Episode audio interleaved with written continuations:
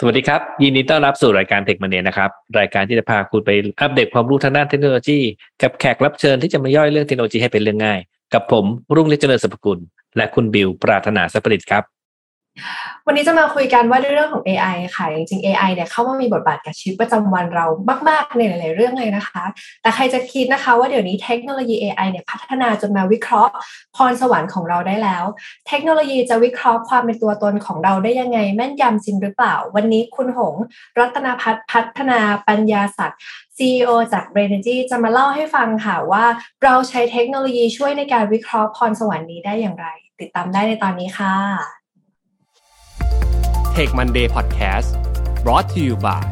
ใหม่เซเลนีโลชั่นและเจลอาบน้ำกลิ่นน้ำหอม ให้ผิวหอมพร้อมบำรุงติดทนทั้งวัน หอมไว้ มั่นใจกว่า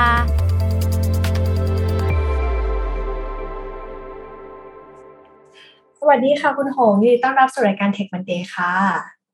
สวัสดีค่ะ คุณแม็กแล้วก็คุณบิวแล้วก็เอ่อเอ่อทุกทุกๆท่านนะคะ ค่ะวันนี้เราจะเริ่มต้นในการขออนุญาตให้ คุณครูหงของเราค่ะแนะนำตัวเองให้ผู้ฟังได้รู้จักหน่อยค่ะ ค่ะ ก็ชื่อจริงนะคะ ก็เหมือนที่คุณบิวบอกเออรัตนพัฒน์พัฒนาปัญญาสัตว์นะคะ แต่ว่าในวงการเนี่ยเด็กๆ ผู้ปกครองพ่อแม่หลาย ๆ คนเนี่ยมักจะเรียกว่าครูหงค่ะนะคะหงเป็นเอ่อ founder บริษัทเบเนจีแล้วก็เป็นนักเขียนเบสเซลเลอร์ค่ะ ที่ชื่อค้นพบพรสวรรค์ปั้นเงินล้านนะคะ แล้วก็เอ่อเป็น founder super leader camp 14 ค่ะ แล้วก็วันนี้หงใช้นวัตกรรมตัวนี้ค่ะ ในการตามหาพรสวรรค์ของเด็ก แล้วก็วัยรุ่นนะคะ พอเราเราเจอพรสวรรค์เขาเนี่ยเราก็จะมาเข้าสู่ในแคมป์อีกอันนึง ในการที่เราจะมาดึงพรสวรรค์เขาออกมาใช้ค่ะค่ะ หลักๆแล้วอะค่ะ สิ่งที่หงมาทำศาสตร์นี้นะคะทำมาสิบปีแล้วค่ะ แล้วก็สิ่งที่เกิดขึ้นคือแต่เมื่อก่อนเนี้ยหงเคยเอ่อเป็นติวเตอร์มาก่อน เคยเปิดโรงเรียนนะคะ แล้วว่าเด็กเนี่ย ตอนนี้ในยุคนี้ไม่ได้มาถามว่าครูคะการบ้านกับภาษาอังกฤษทำยังไง แต่ว่าเด็กมาถามว่าครูคะหนูไม่รู้ว่าหนูมีพรสวรรค์อะไร หนูไม่รู้ว่าหนูจะเรียนอะไรดี ในตอนนี้ที่แบบถูกแบบ disrupt เยอะมากๆ แล้วก็หนูรู้สึกว่าในยุคของหนูเนี่ยมันอยู่ยากขึ้น ก็เลยผมก็เลยไปเจอนวัตกรรมตัวหนึ่งจริงๆเนี่ยนวัตกรรมเนี่ยเขาใช้กันทั่วโลกเลยค่ะ ไม่ว่าจะเป็นสิงคโปร์อินเดีย ไต้หวันนะคะ แล้วก็ผมก็เลยนำเข้านวัตกรรมตัวเนี้ย เอามาใช้กับเด็กไทยด้วยค่ะ อืม เรียกว่าจริง ๆ ก็เป็นปัญหาแบบว่า เอ่อคำถามปัญหาที่เราจะเจอพบบ่อยนะสำหรับเด็ก ๆ ว่าเอ๊ะตกลงเราจะโตขึ้นไปทำอะไรกันดี เรามีความถนัดด้านไหนนะครับ แต่เพื่อเป็นการปูพื้นก่อนครับคุณหงครับเอออยากจะให้คุณหงช่วยเล่าให้ฟังหน่อยครับว่าเอ๊ะลายนิ้วมือเนี่ยมันเกี่ยวกับความสามารถของคนเราหรือเรียกว่าพรสวรรค์ได้อย่างไรครับ อ๋อค่ะ คือมันมีการเก็บสถิตินะคะมามามากกว่าหลายล้านคนทั่วโลกค่ะ คือสมัยก่อนน่ะไม่มีนวัตกรรมเกิดจากประเทศประเทศฮังการีนะคะ เก็บผ่านพวกเครื่องปั้นดินเผาต่างๆ คนก็ค้นพบว่าจริง ๆ คนเราอะมีอัตลักษณ์ที่แตกต่างกันนะนะคะแล้วก็พอหลังจากนั้นเนี่ยประเทศจีนเริ่มเก็บผ่านผ้าไหมนะคะแล้วก็กระดาษค่ะ เก็บมาเรื่อยๆนะคะ จนกระทั่ง เอ่อจะมีองค์กรหนึ่งที่คนรู้จักดีชื่อ FBI ค่ะ เขาก็เริ่มใช้นวัตกรรมตัวนี้เก็บแบบอัตลักษณ์คนว่า เออ อันนี้คือเป็นลายลายนิ้วมือแบบนี้นะ แล้วก็มีความเป็นยูนิคเลยว่าลายนิ้วมือของคนทั่วโลกเนี่ย ไม่มีใครเหมือนกันเลยแม้แต่เด็กฝาแฝดแม้แต่คนเดียวคราวเนี้ยประเทศสิงคโปร์อะค่ะ ก็เลยอะ งั้นเอาเรามาใช้ประโยชน์ในเรื่องของการศึกษาดีกว่า จะดีไหมถ้าเราหาทางลัดกับเด็กได้ โดยใช้เทคโนโลยี แล้วก็นวัตกรรมตัวเนี้ยนะคะ มาเก็บ Database แบบจริงจังเลยนะคะ แล้วก็ผ่านผ่านตอนนี้คือมีแอปพลิเคชัน ไม่ว่าจะผ่านมือถือนะคะ คือสามารถใช้เวลาแค่ 20 นาทีเนี่ยสามารถรู้ตัวตนของตัวเองละแล้วก็ผ่านทางคอมพิวเตอร์ที่เป็นแอปนะคะ แต่ว่าคราวนี้เนี่ย สิ่งที่เกิดขึ้นมันมีงานวิจัยที่ตีพิมพ์แบบทั่วโลกหลายภาษามากเลยนะคะ ที่บอกว่าลายนิ้วมือของคนเรามีความเกี่ยวข้องกับสมองของเราแบบนี้เลยค่ะ คือ นิ้วโป้งเนี่ยเขาจะบอกว่าจะเท่ากับ p f r o n t a l lobe ที่อยู่ตรงนี้นะคะ จะบอกหมายถึงในเรื่องของอออัตลักษณ์ นิสัยตัวตนของแต่ละคนนะคะ ที่ไม่เหมือนกันที่มีความแตกต่างกัน ส่วนนิ้วชี้เนี่ยคือความคิดนะคะ ก็จะเห็นได้ว่าทำไมเนี่ยเด็กบางคนนะคะหรือหรือตัวเราเองก็ได้เนาะสมมติว่าหงเนี่ยสแกนออกมาแล้วหงเป็นคนที่ไม่ถนัดตัวเลขเลยเรื่องตัวเลขเนี่ยแล้วเรารู้สึกว่าเฮ้ยทำไมเพื่อนเราข้างๆ เนี่ยเขาแบบเรียนนิดนึงทำไมเขาแก้แก้โจทย์ได้อย่างรวดเร็วแล้วคะแนนก็ติดแบบคะแนน top top ของเลขด้วย แต่กับตัวเราเองเนี่ย เอ๊ะทำไมเราทำโจทย์ สักสิบพอสอซ้ำแล้วซ้ำอีกทำไมเราไม่ได้แบบเขาอะค่ะ เพราะแต่ละคนเนี่ยมีพรสวรรค์ที่ไม่เหมือนกัน แล้วนิ้วกลางอะค่ะเขาก็จะบอกเกี่ยวกับว่า อันเนี้ยเป็นเรื่องของกีฬาแล้วก็กล้ามเนื้อมัดเล็กนะนะคะ ซึ่งประเทศรัสเซียเนี่ยก็ฉลาดมากใช้ศาสตร์เนี้ยในการเฟ้นหานักกีฬาโอลิมปิกจากสถิตินะคะ แล้วก็นิ้วนางเนี่ยเป็นเรื่องเกี่ยวกับดนตรีแล้วก็ภาษา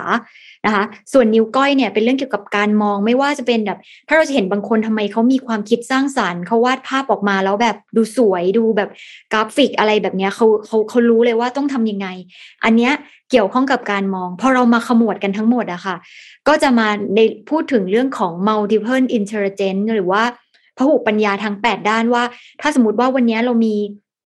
การฟังสูงด้วยนะ แล้วก็เรามีแบบเรื่องของลอจิกด้วย เออคนเด็กคนนี้มีแนวโน้มนะ ที่จะเก่งทั้งภาษาแล้วก็ลอจิก น่าจะเป็นครูอาจารย์ หรือคนที่อธิบายอะไรบางอย่างได้ดี หรือบางคนมีเรื่องของศิลปะ กีฬานะคะ หรือว่าเป็นเรื่องเกี่ยวกับภาษาที่สามารถพูดได้มากกว่าสองภาษาเนี่ย เราก็สามารถรู้ได้ภายใน 20 นาที เพราะนวัตกรรมตัวนี้ค่ะ อืมค่ะ ว่าด้วยเรื่องลายนิ้วมือค่ะวิวว่าหลาย ๆ คนคงเห็นด้วยแหละว่าเราใช้ลายนิ้วมือในการระบุตัวตนได้เนาะเหมือนเวลาตำรวจตรวจลายนิ้วมืออะไรอย่างนี้ แต่ว่าในมุมของการนำมาวิเคราะห์ในเชิงพรสวรรค์เนี่ยเราจะรู้ได้ยังไงว่ามันจะแม่นยำร้อยเปอร์เซ็นมีโอกาสผิดถูกบ้างไหม อีกอย่างหนึ่งวิวมองว่าบางคนยังมองว่าเรื่องของลายนิ้วมือมันเป็นเรื่องของความเชื่อมากกว่าวิทยาศาสตร์ อธิบายตรงนี้ให้ฟังหน่อยค่ะ โอเคค่ะ คือคำว่าวิทยาศาสตร์เนี่ยจริง ๆ แล้วมันแปลว่าสิ่งที่สามารถพิสูจน์ได้ใช่ไหมคะ คือสิ่งเนี้ยเราเขามีการเก็บสถิติมา แล้วก็ไม่ว่าจะเป็นแบบคนดัง ๆ หลาย ๆ คนเนอะที่เขา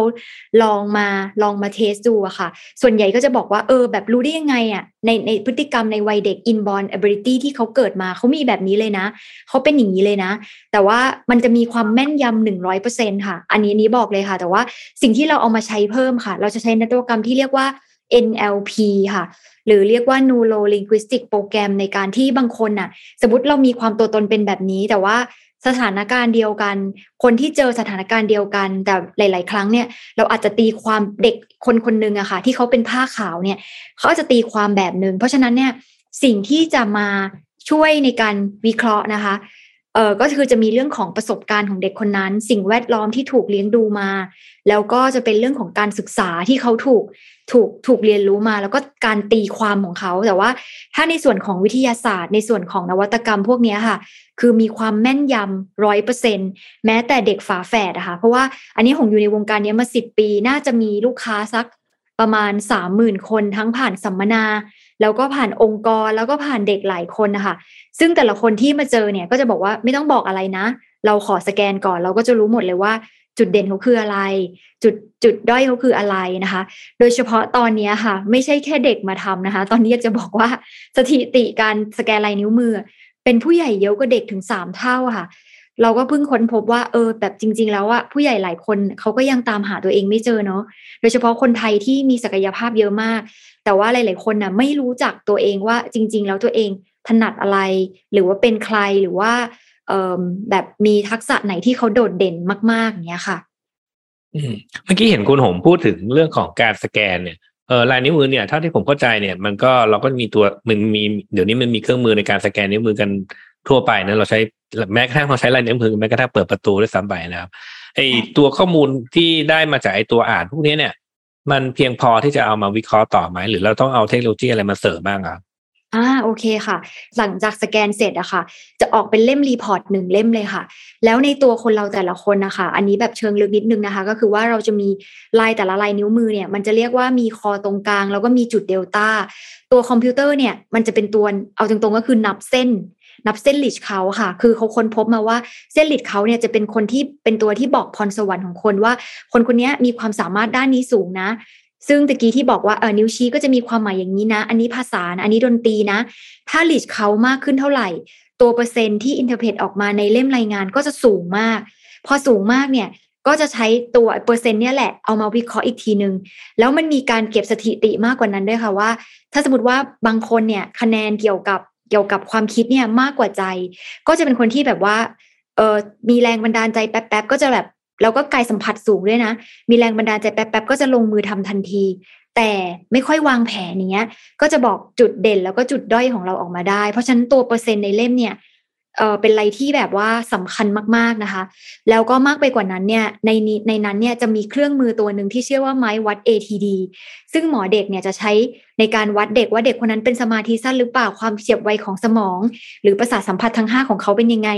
เอาตัวไอนวัตกรรมของ ATD ตัวเนี้ยเอามาประกอบกับการอ่านเล่มได้ด้วยนะคะ ก็จะทำให้เรารู้ว่าอ๋อเด็กบางคนอะไม่ต้องกินยาก็ได้นะ คือเขาแค่ไวเกินไปนะคะ แล้วก็เขาเนี่ยอาจจะแบบกล้ามเนื้อมัดเล็กเขาเรียนเรียนบายดูอิงอะค่ะ ก็จะทำให้แบบเขาต้องแบบไปออกกำลังกายก่อน ไปเป็นนักกีฬาก่อน แล้วค่อยออกมาทำอะไรที่แบบนิ่งๆได้ ก็จะมาช่วยเด็กด้านนี้ด้วยค่ะเนี่ยผมขอถามแทรกนิดนึงผมสงสัยได้ค่ะสมมุติว่าสมมุติว่า เออเราให้น้องๆเนี่ยสแกนครั้งแรกเนี่ยได้ผลลัพธ์มาเป็นแบบหนึ่งบอกก็อาจจะบอกว่าเออ คุณมีความสามารถทางด้านดนตรีมากกว่าคำนวณเนาะเออแต่คราวนี้ ถ้าเกิดน้องๆได้ผลแบบนี้มาเสร็จปุ๊บเออเขามีความแบบฝึกฝนแล้วกลับไปพัฒนาสกิลในในสิ่งที่เราบอกว่าเขาไอตอนผลลัพธ์มันบอกว่าอะเขาอาจจะไม่เก่งเรื่องเนี้ยจนเขาเก่งขึ้นมาเนี่ยอืมกลับมาสแกนอีกทีหนึ่งอะผลมันจะเป็นแบบไหนครับ ผมว่าผลมันจะเป็นแบบตอนปัจจุบันนี้หรือผลจะเป็นแบบตอนแรกโอ้เป็นคำถามที่ดีมากค่ะ คุณแม็กคราวเนี้ยค่ะ ใช่เลยค่ะเป็นคำถามที่ดีมากจริงๆนะคะก็คือว่าผลมันจะออกมาเหมือนเดิมค่ะ เพราะว่าลายนิ้วมือไม่มีการเปลี่ยนแปลงตลอดชีวิต มันคือยูนิค มันเป็นอัตลักษณ์ที่ที่เหมือนตาคนเหมือนสีตาอะไรเงี้ยเปลี่ยนไม่ได้นะคะ คราวนี้เนี่ยแต่เวลาที่พอพ่อแม่มาฟังอะค่ะ เพราะฉะนั้นการสแกนลายนิ้วมือจะมีประโยชน์มากๆเลยนะคะ จากประสบการณ์ครูหงคือ ยิ่งเด็กเนี่ยจะยิ่งได้เปรียบมากค่ะคุณแม็ก เพราะว่าก็จะทำให้เหมือนกับ เออเรารู้เรารู้ลูกเราอะ่ะ คือตอนเนี้ยมาสแกนแบบเริ่มต้นเลยนะหกเดือนก็มีสามเดือนก็มีเพราะว่าพ่อแม่สมัยเนี้ยดูแลเอาใจใส่ลูกดีมาก แม้กระทั่งเลือกโรงเรียนว่าถ้าลูกฉันภาษาดีเนี่ยฉันจะได้ไปใส่ภาษาเลยนะคะ แต่ว่าอืมอันนั้นนะคะน่าจะเป็นเกิดจากสมมติ หรือสมมติที่คุณแม็กพูดว่าอะไรนะ ที่บอกว่า ดนตรีดีกว่าเลขใช่ไหมคะ หรือว่าดนตรีดีกว่าอืมกีอืมฬาใช่โดมีความสามารถด้านด้านดนตรีมากกว่าคำนวณอืมอ่าค่ะ ก็คือว่ามันจะมีอยู่สามปัจจัยที่จะ impact กับเด็กคนคนหนึ่งนะคะ คือหนึ่งเลยสิ่งแวดล้อมค่ะ สิ่งแวดล้อมอืมสมมติว่าคุณค่าคุณค่าของเด็กในบ้านเนี้ย ดันเป็นคนที่พ่อแม่รักดนตรีอะฟังให้ลูกฟังตั้งแต่เด็กฟังโมซาร์ทแล้วก็เป็นครอบครัวนักดนตรีชอบร้องเพลง ตั้งวงอะไรอย่างเงี้ย คุณค่าที่เขาใส่ให้ลูกแน่นอนค่ะ เด็กอะไรที่เด็กคนไหนก็แล้ว แต่ที่ทำสิ่งไหนซ้ำๆแล้วใจเขารักด้วยอะเขาจะทำสิ่งนั้นได้ดี แต่จริงๆ พอมาสแกนออกมาแล้วอะเอ้าดันเป็นจริง ๆเขามีความเป็นตัวเลขด้วยเขาวเนี้ยอืมจะเห็นได้ว่าคนปัจจุบันน่ะ ไม่ได้มีแค่งานเดียว คนปัจจุบันน่ะแทบจะเป็นคนที่ multitasking มากๆ แต่ถ้าเกิดสมมติว่ามีตัวเลขด้วย เอ่อคิดคำนวณได้ดีด้วยวางแผนได้ดีด้วยลอจิกดีด้วยดนตรีดีด้วย ในอนาคตเขาอาจจะมีแนวโน้มที่จะเป็นเจ้าของโรงเรียนสอนดนตรี อะไรแบบนี้คือเอามา merge กัน อย่างเงี้ยค่ะ แต่ว่าสุดท้ายเนี่ยมันมีหลายปัจจัยมากค่ะ ไม่ว่าจะเป็นคุณค่าของที่บ้าน ความชอบส่วนตัวหรือว่า เรื่องบางเรื่องที่เราทำได้ดีอะเรารู้สึกว่าสิ่งนั้นน่ะ เราให้คุณค่ากับผู้คนได้ หรือเราเป็นที่ยอมรับ เด็กก็จะรู้สึกว่าเอ้ย ฉันอยากจะทำสิ่งนี้ต่อไป แล้วแม่เขาก็ reward จากสิ่งเนี้ยให้กับเขาด้วย เพราะฉะนั้นเนี่ยเวลาที่สแกนลายนิ้วมือออกมาค่ะ มันจะเป็นการที่จะบอกว่าเป็น inborn ability ว่าเกิดมาน้องมีประมาณนี้นะ แต่สุดท้ายเนี่ยไปทำอะไรก็อีกเรื่องหนึ่งใช่ค่ะถูกไหมคนที่มาฟังอะ ก็จะเป็น parents มากกว่าในการที่จะมาวางแผนให้กับลูก ครับอืม ค่ะ ขออนุญาตถามในเชิงของเทคนิคอลนิดนึงเนาะว่าเอ่ออย่างอย่างคำถามที่แม็กยกตัวอย่างก่อนหน้านี้ว่าเครื่องสแกนมันต้องเป็นเครื่องสแกนเฉพาะเลยปะคะที่จะเก็บข้อมูลด้านนี้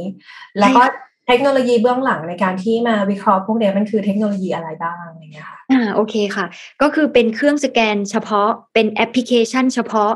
ที่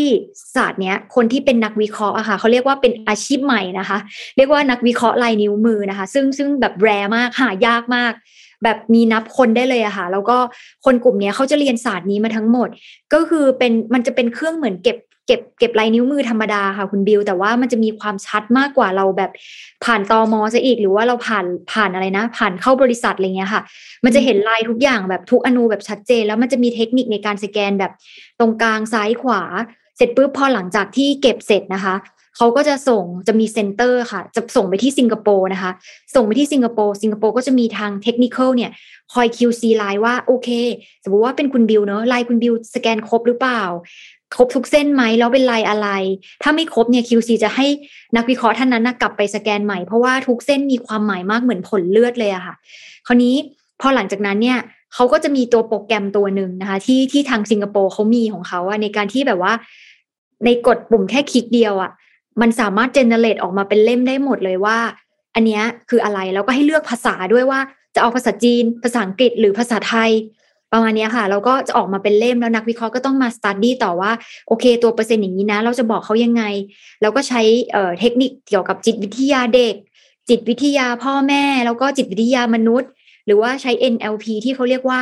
neuro linguistic โปรแกรมคือการโปรแกรมในการใช้ภาษาในการที่จะเปลี่ยนคำพูดสมมุติว่าบางทีเราไปเจอเด็กที่เป็นออทิสติกที่เขาเกิดมาเขาก็มีอะแต่ว่าการใช้คำพูดอะคือถ้าไปบอกพ่อแม่ว่าเนี่ยลูกคุณเป็นออนะ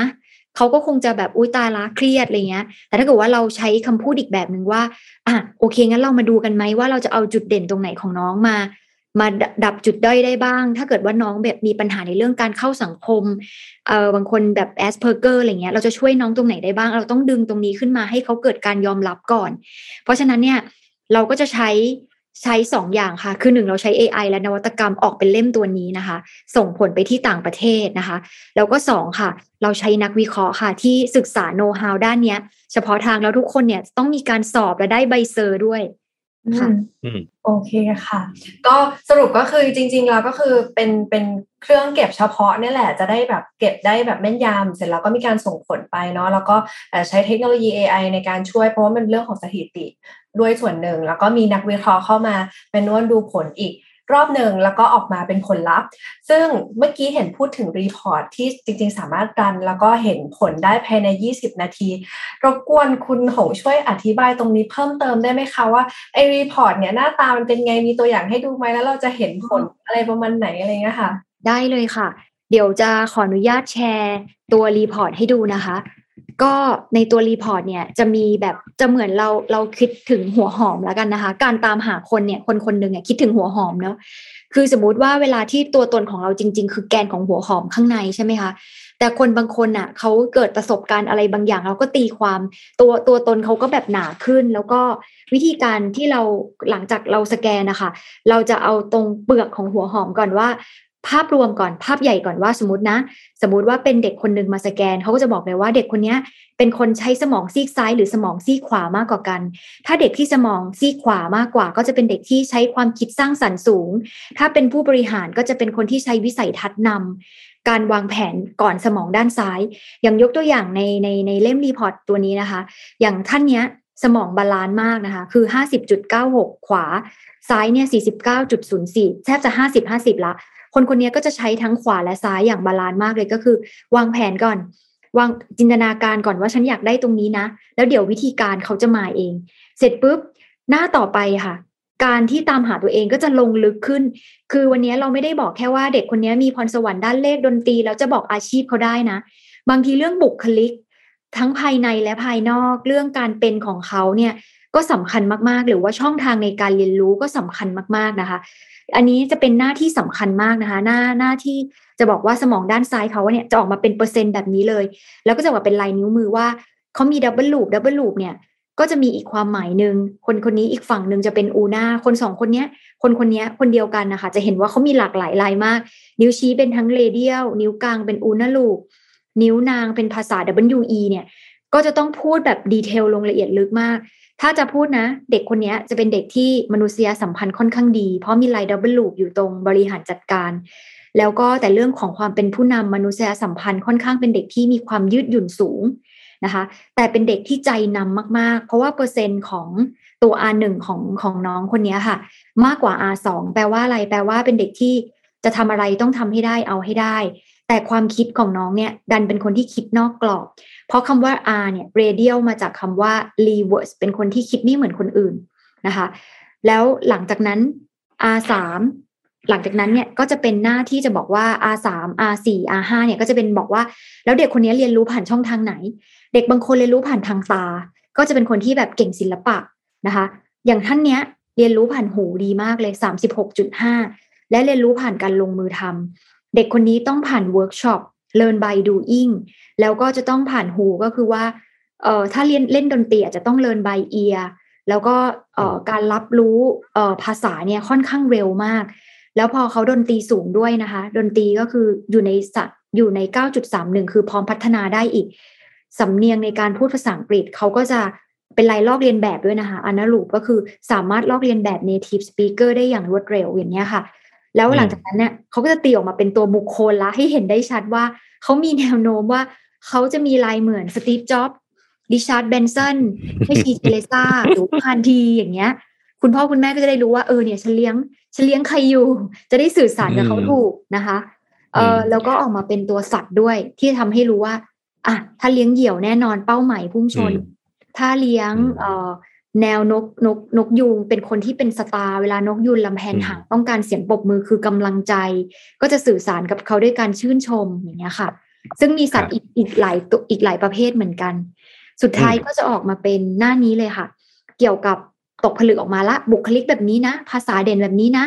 พหุปัญญาแปดด้านคนนี้เขาเด่นอะไร ถ้าคนคนนี้เนี่ยเขาเป็นเด็กที่รู้จักตัวเองสูงว่าเขาชอบอะไรไม่ชอบอะไร แล้วก็มีมนุษยสัมพันธ์ที่ดี ต้องทำงานเป็นแนว extrovert คือเจาะแจ๊ะเจาะแจ๊ะแล้วได้ตังค์อะประมาณว่าเจาะแจ๊ะแล้วมีคนอยากคุยด้วยเป็นเด็กสตาร์เป็นเด็กมีเสน่ห์อะไรเงี้ยค่ะ เสร็จปุ๊บก็ชอบเอาออกไปข้างนอกด้วยนะ ไม่ชอบนั่งอยู่นิ่งๆนะคะ เป็นสายบูนิดนึงนะคะ แล้วก็สุดท้ายจะออกมาเป็นอาชีพแบบนี้เลยค่ะว่า ถ้าสมมติว่าจะเป็นครูอาจารย์ จะต้องมีทักษะไหนบ้าง มีสกิลไหนบ้าง ออกมาเป็นดาวที่สรุปออกมาหมดเลยอะค่ะ จากการประมวลผลซึ่งมีหลากหลายอาชีพมาก ๆ ค่ะ อืมก็ดูเป็น report ที่น่าสนใจดีนะครับ ให้กับเอ่อลูกๆเราเราก็อาจจะเออเป็นตัวตั้งต้นที่ดี แต่ว่าสุดท้ายก็แล้วแต่ว่าเราจะอยากจะเลี้ยงดูเขามาเป็นยังไงนะครับ ถูกไหมฮะเอ่อทีนี้เอ่อคุณหงครับแล้วแล้วไอ้บริการแบบนี้เนี่ย มันเหมาะกับใครบ้างครับ อ่าค่ะ คือจริง ๆ ตอนนี้ก่อนตอนที่หงเริ่มต้นไอ้นี้ขึ้นมานะคะ คือหงเริ่มจาก parents ก่อนเลยค่ะ จากเด็กก่อนเลยที่แบบเขาตามหาตัวเองไม่เจอนะคะ แต่ไปไปมามาพอพ่อแม่มาฟัง พ่อแม่ก็จะบอกว่าตรงจังเลยอะคุณครู คุณแม่อยากทำบ้าง คุณพ่อก็อยากทำเพราะคุณพ่อเนี่ยก็เป็นเจ้าของกิจการ แล้วก็แบบอยากเข้าใจทีมงานมากขึ้นครูช่วยมาสแกนในองค์กรผมที พ่อแม่ก็เริ่มมานะคะ แต่ว่าพ่อแม่บางคนเนี่ยก็มาด้วยความแบบสายสัมพันธ์แล้วว่า เออเนี่ยรู้สึกคุยกับแฟนไม่รู้เรื่องเลย มันแบบเคยชินกันเกินไปในความสัมพันธ์เนี้ยอยากจะเข้าใจเขามากขึ้น ก็จะมีคู่รักมาทำด้วยนะคะ แล้วก็จะมีเอ่อคุณพ่อที่เป็น entrepreneur หรือว่าเจ้าของกิจการเนี่ยให้ทีมงานทำตัวเองก็ทำด้วยแล้ว partner ก็ทำด้วยนะคะ แล้วก็ แต่ว่าตอนนี้ค่ะ เราอยู่ในยุคที่ทุกอย่างมันถูก disrupt หมดเลย ตอนนี้คนที่มาทำเยอะที่สุดอะค่ะ จะเป็นเด็กจบใหม่ จะเป็นเด็กวัยรุ่น อันนี้เยอะเยอะเยอะที่สุดนะตอนนี้นะคะ แล้วก็เพราะว่าเขาแบบเออไม่รู้จะเรียนอะไร บางทีก็แบบซิ่วมาสามมหาลัยแล้วก็ไม่รู้จะซิ่วอีกหรือเปล่า อยากจะมา reconfirm ตัวเองสักหน่อย อะไรอย่างเงี้ยค่ะ เราก็เลยจัดทำแคมป์แคมป์หนึ่งขึ้นมาค่ะ ซึ่งจัดมาสิบเก้าครั้งแล้วค่ะ เดือนตุลาเนี่ยจะเป็นแคมป์ที่ 20 เป็นแคมป์ที่เหมือนกับเราจะเอ่อหาพรสวรรค์ของเด็กมาก่อนผ่านนวัตกรรมตัวนี้ค่ะ หลังจากเสร็จได้ report มาค่ะ เราจะมีโค้ชอ่านลายนิ้วมือเด็กทั้งหมดนะคะ แล้วก็ไปดึงศักยภาพเด็กผ่านเวิร์กช็อปในแคมป์อีกรอบนึงว่า คือเขาเรียกว่า child base หรือว่าเออ child center อะค่ะ ให้เด็กคนนี้ว่าเออเด็กคนนี้แต่ละคนไม่เหมือนกันอะวันนี้คือไม่เปรียบเทียบไม่เปรียบเทียบกัน เรามีพรสวรรค์ต่างกัน แต่เป็นแคมป์ที่แบบ customize เหมือนกับอารมณ์เหมือนกับโรงเรียนที่เหมือนในหนังเรื่องหนึ่งเนาะที่แบบว่าตามมียอดมนุษย์มีฮีโร่หลายๆคนที่มีความสามารถไม่เหมือนกันอะแต่เรามาอยู่ในแคมป์แคมป์เนี้ยเพื่อตามหาพรสวรรค์ของแต่ละคนให้เจอ แล้วพอเด็กมีเป้าหมายอะค่ะ เด็กก็จะลดปัญหาเด็กติดเกมได้ด้วย ที่เด็กติดเกมอะเพราะว่าเขาไม่มีเป้าหมายในชีวิตที่เด็กเขาไม่รับผิดชอบอะจริง ๆ ว่าไม่ใช่ว่าเขาไม่น่ารักเขาไม่ดีนะ เพียงแต่ว่าเขาไม่รู้ว่าเขาเป็นใคร เขาไม่รู้ว่าเขาจะใช้พรสวรรค์ตรงนี้ของเขาอะที่จะสร้างคุณค่าอะไรให้กับคนอื่นได้บ้าง ใช่ใช่ค่ะ แคมป์นี้ก็เลยโอ้โห แบบเต็มเร็วมากค่ะ ทุกครั้งที่เปิดขึ้นมาเนี่ยพ่อแม่ก็จะแบบว่าอะคือเราจะมีแบบเป็น process เลยเด็กต้องมาสแกนก่อนสแกน consult เสร็จปุ๊บ เราจะมี record เด็กทั้งหมดผ่านเล่มรายงานตะกี้ที่ที่เปิดให้ดูนะคะ แล้วก็พอเด็กโค้ชก็จะเข้าใจเด็กหมดเลย แล้วก็จะเข้ามาอยู่ในแคมป์แคมป์นี้ ซึ่งจะมี personal coaching แต่ว่าใช้ข้อมูลในนั้นทั้งหมด ใช่ค่ะ ครับ ค่ะจริงว่าเราก็เห็นด้วยเนาะเราเองก็โตแล้ว แต่เราก็ไม่รู้ว่าที่เราทำอยู่นี้มันตรงตามสิ่งที่เป็นพรสวรรค์ของเราหรือเปล่าจริงๆ ก็วิวเชื่อว่ามันได้กับคนทุกวัยนะ ถ้าเป็นเด็กก็โชคดีหน่อยหาเจอเร็วก็อาจจะพัฒนาตรงเป้า แต่ว่าเราโตแล้วเราก็อาจจะ เสริมอะไรทีหลังก็อาจจะเป็นไปได้นะคะ ทีนี้ค่ะคำถามสุดท้ายอยากจะให้คุณครูหงเนี่ยนิยามตัวบทบทสรุปของศาสตร์ที่ค้นหาพรสวรรค์ผ่านนวัตกรรมการสแกนลายนิ้วมือแบบง่าย ๆ อะไรคือสิ่งที่ครูหงจะให้ความหมายกับมันค่ะค่ะผมเชื่อว่าคนคนหนึ่งอะค่ะ มีพรสวรรค์ แล้วก็มีความสามารถมีศักยภาพอยู่ในตัวแบบเยอะมากเลยนะ เพียงแต่ว่าวันนี้ เราแค่ตามหาตัวเองให้เจอว่าเราเป็นใคร มันอาจจะไม่มีที่ที่ดีที่สุดค่ะ แต่มันมีที่ที่เหมาะกับคุณที่สุดนะคะ เราจะเห็นได้ว่าหลาย ๆ คนที่เขาประสบความสำเร็จในโลกใบนี้ไม่ว่าจะเป็นอีลอนมัสหรือว่ามาร์คซักเคอร์เบิร์กหรือว่าสตีฟจ็อบส์อะสิ่งหนึ่งที่ที่หงเห็นเลยนะว่าทำไมคนกลุ่มนี้เขาถึงสำเร็จได้ไกล แล้วก็เขาทำแบบ passion เขาแบบที่เขารักจริง ๆอะค่ะ อันแรกเลยค่ะ คือเขาตามหาตัวเองเจอ เขารู้ว่าพรสวรรค์เขาคืออะไร เขารู้ว่า role เขาที่เขาควรจะอยู่ควรจะเป็นหน้าตาแบบไหน เขาก็เลยพุ่งเลยค่ะอันนี้คือหงหงหงหงแบบหงค่อนข้างจะหงค่อนข้างจะหลงรักศาสตร์นี้นะคะ เพราะหงถือว่ามันคือนวัตกรรมที่ทำให้เด็กเขาตามหาตัวเองแบบเร็วขึ้น เป็นเทคโนโลยีที่เหมือนเป็นทางลัดอะค่ะที่ทำให้เขาแบบเข้าใจตัวเองมากขึ้นค่ะ อืม แล้วก็เจอในทางที่ใช่สุดท้ายก็คือ แค่พุทธพรแสวงเข้าไปเท่านั้น แต่พรแสวงก็ก็จะก็ก็ก็สำคัญเหมือนพอกับพรสวรรค์นะคะ แต่ว่าก่อนที่เราจะแสวงอะไรสำหรับครูหงนะคะครูหงคิดว่าพรสวรรค์น่าจะมาก่อน จะได้รู้ว่าจะต้องแสวงอะไรให้ถูกจุดถูกทางอะค่ะอืมจริงๆก็นับว่าตอนนี้ก็เป็นเอ่ออีกตอนหนึ่งนะครับ ที่เราเห็นเอ่อรูปแบบของการใช้เทคโนโลยีเข้ามาในสิ่งที่ โอ้ไม่น่าเชื่อว่าจะสามารถที่จะมาบอกเราได้ด้วยนะว่าเราถนัดอะไรตั้งแต่เกิดเนาะอืมครับเออก็เป็นตอนหนึ่งที่น่าสนใจทีเดียวนะครับก่อนจากการเนี่ยคุณหงอยากจะมีอะไรจะฝากให้ท่านผู้ฟังครับ ค่ะก็อยากจะบอกว่าหงเคยมีโอกาสนะคะ ได้ไปสแกนหลายประเทศมากก่อนก่อนค่าโควิดนะคะ ไม่ว่าจะเป็นกัมพูชานะคะ ญี่ปุ่นก็เคยไปนะคะ แล้วก็เอ่อฮ่องกงสิงคโปร์แล้วก็ที่สำคัญที่สุดเด็กไทยเนี่ยเป็นอะไรที่ครูหงสแกนเยอะที่สุด บอกเลยว่าเด็กไทยเราเนี่ยเก่งแล้วมีศักยภาพ และเป็นเด็กที่ฉลาดมากๆค่ะ เพียงแต่วันนี้สิ่งที่สำคัญที่สุดคือเขาแค่ยังไม่รู้จักตัวเอง ยังแค่ยังตามหาตัวเองไม่เจอเท่านั้นเองค่ะ